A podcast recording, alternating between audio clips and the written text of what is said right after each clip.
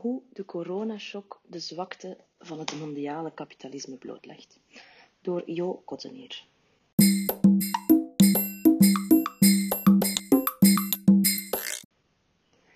De strijd tegen de coronapandemie wordt vaak vergeleken met een oorlog.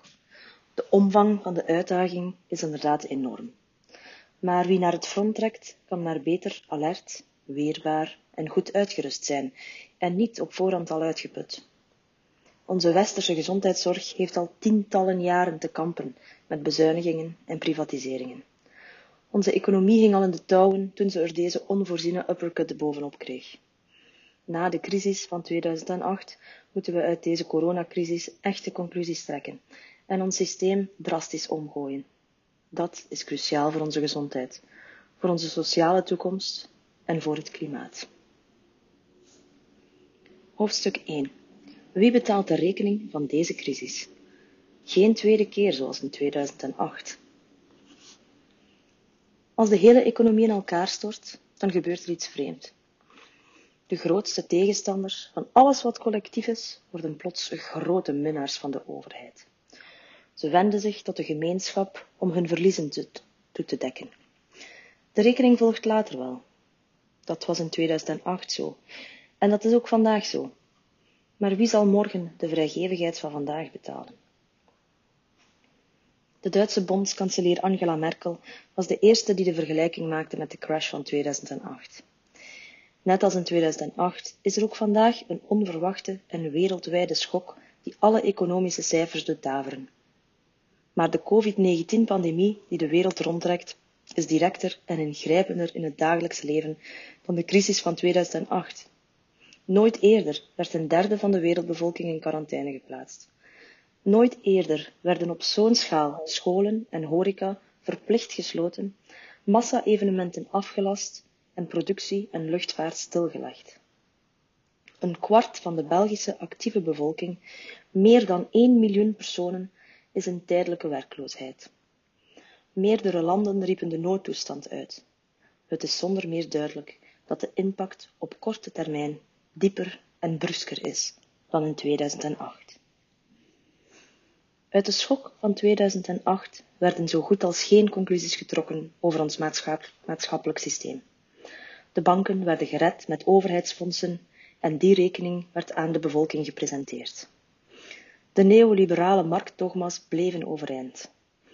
De wankele constructie van de eurozone moest gered worden door zware inlevering in de sociale sectoren, door verdere liberalisering en privatiseringen. Vandaag zien we wat daarvan de gevolgen zijn. De gezondheidszorg kreeg besparing na besparing te slikken. Investeren was des duivels.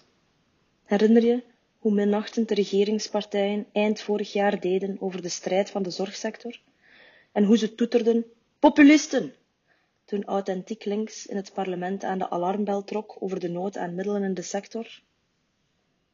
Op enkele kleine hervormingen in de banksector na werden in de nasleep van de crisis van 2008 geen structurele maatregelen genomen. Dat scenario herhalen kan vandaag onmogelijk een optie zijn. Op korte termijn. Het unieke van deze crisis is dat zowel de aanbodzijde als de vraagzijde van het economisch gebeuren zwaar verstoord wordt. Wereldwijd zijn bedrijven ofwel spontaan stilgelegd omdat de aanvoerketen is onderbroken, ofwel werden ze gedwongen stilgelegd om de besmettingsketen van het coronavirus te onderbreken. Voor dienstensectoren zoals de horeca, het toerisme en de luchtvaart zijn de verliezen definitief. Ze kunnen niet worden ingehaald. Geplande culturele en sportmanifestaties worden afgelast. Dat alles betekent dat de economische weerslag al direct te meten is. In de twee eerste kwartalen van 2020 komt er een daling van de economische activiteit. En niemand kan voorspellen hoe lang die zal duren. De meest optimistische voorspellers rekenen op een herstel in 2021, weliswaar onderbroken door nieuwe golven van uitbraken van het coronavirus, zolang er geen vaccin is dat op massaschaal werkzaam is het verlies van inkomens, de tijdelijke werkloosheid, het verlies van jobs door sluitingen en de onzekerheid over de toekomst zullen wegen op de consumptie en zeker op de investeringen van de gezinnen. Dat zal zich over een langere periode spreiden, ook nadat de pieken van de coronapandemie voorbij zijn. Het Internationaal Monetair Fonds, of IMF, voorspelt dat we in 2020 regelrecht naar een wereldwijde recessie gaan. Even erg of erger dan de globale financiële crisis van 2008. Pierre Wunsch, de gouverneur van de Nationale Bank van België, rekent op een krimpscenario van 2 tot 5 procent voor heel Europa. Voor Vlaanderen zal het volgens werkgeversorganisatie VOCA veel erger uitvallen. Gedelegeerd bestuurder Hans Maartens voorspelt dat de crisis die drie keer zo zwaar wordt als de financiële crisis van 2008-2009. Op middellange termijn. Tot nader order gaan al die voorspellingen ervan uit dat heel wat van het geleden productieverlies zal hersteld worden als de coronacrisis voorbij is en dat we in 2021 op een volledig herstel kunnen rekenen. Over de hele wereld gaan de politieke en de financiële wereld uit van het vooruitzicht dat bedrijven en gezinnen met tijdelijke tekorten zitten en dat die overbrugd moeten worden met uitzonderlijke steunmaatregelen. Bedrijven krijgen uitstel van belastingen en sociale bijdragen en kunnen terecht bij de banken voor overbruggingskredieten.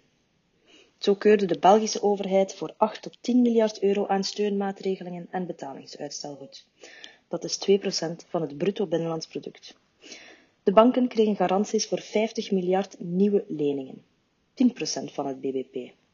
Zelfs de grootste liberalen, monetaristen en snoeifanaten vinden dat er nu niet op een cent mag gekeken worden zoals gewezen minister van Financiën Johan van Overtveld, N-VA. Het klinkt misschien wat raar uit mijn mond, maar we moeten nu niet bezig zijn met oplopende tekorten. Als de hele economie in elkaar stort, zijn de grootste tegenstanders van alles wat collectief is, plots grote minnaars van de overheid.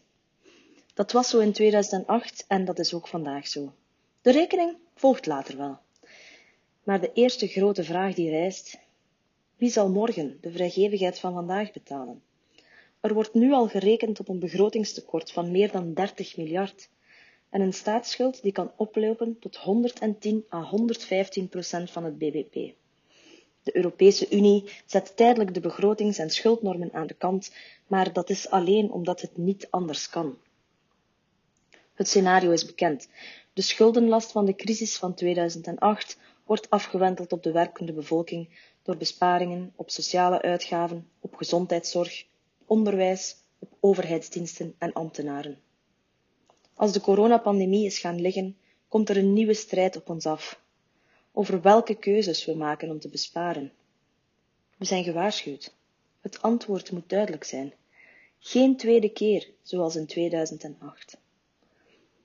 De financiële kraters die vandaag geslagen worden om de coronacrisis aan te pakken, moeten deze keer gevuld worden met bezuinigingen op andere plekken.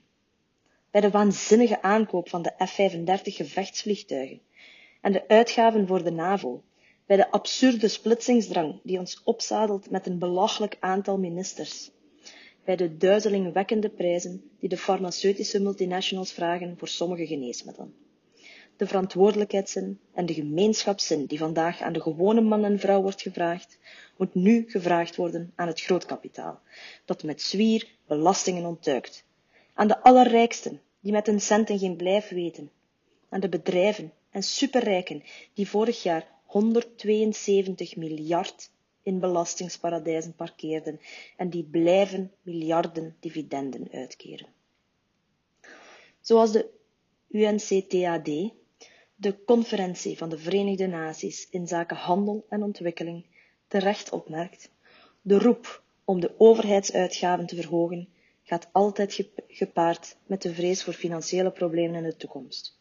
Die vrees is ongepast in het licht van de enorme verspilling door macro-economisch wanbeheer, bezuinigingsbeleid dat de groei afremt en de belastinginkomsten vermindert, de centrale banken die private banken overeind houden, subsidies voor fossiele brandstoffen en de omvang van internationale belastingfraude en belastingsontwijking. Je kan dit artikel terugvinden op www.solidair.org, waar je ook de voetnoten kan uh, bekijken. Bedankt om te luisteren.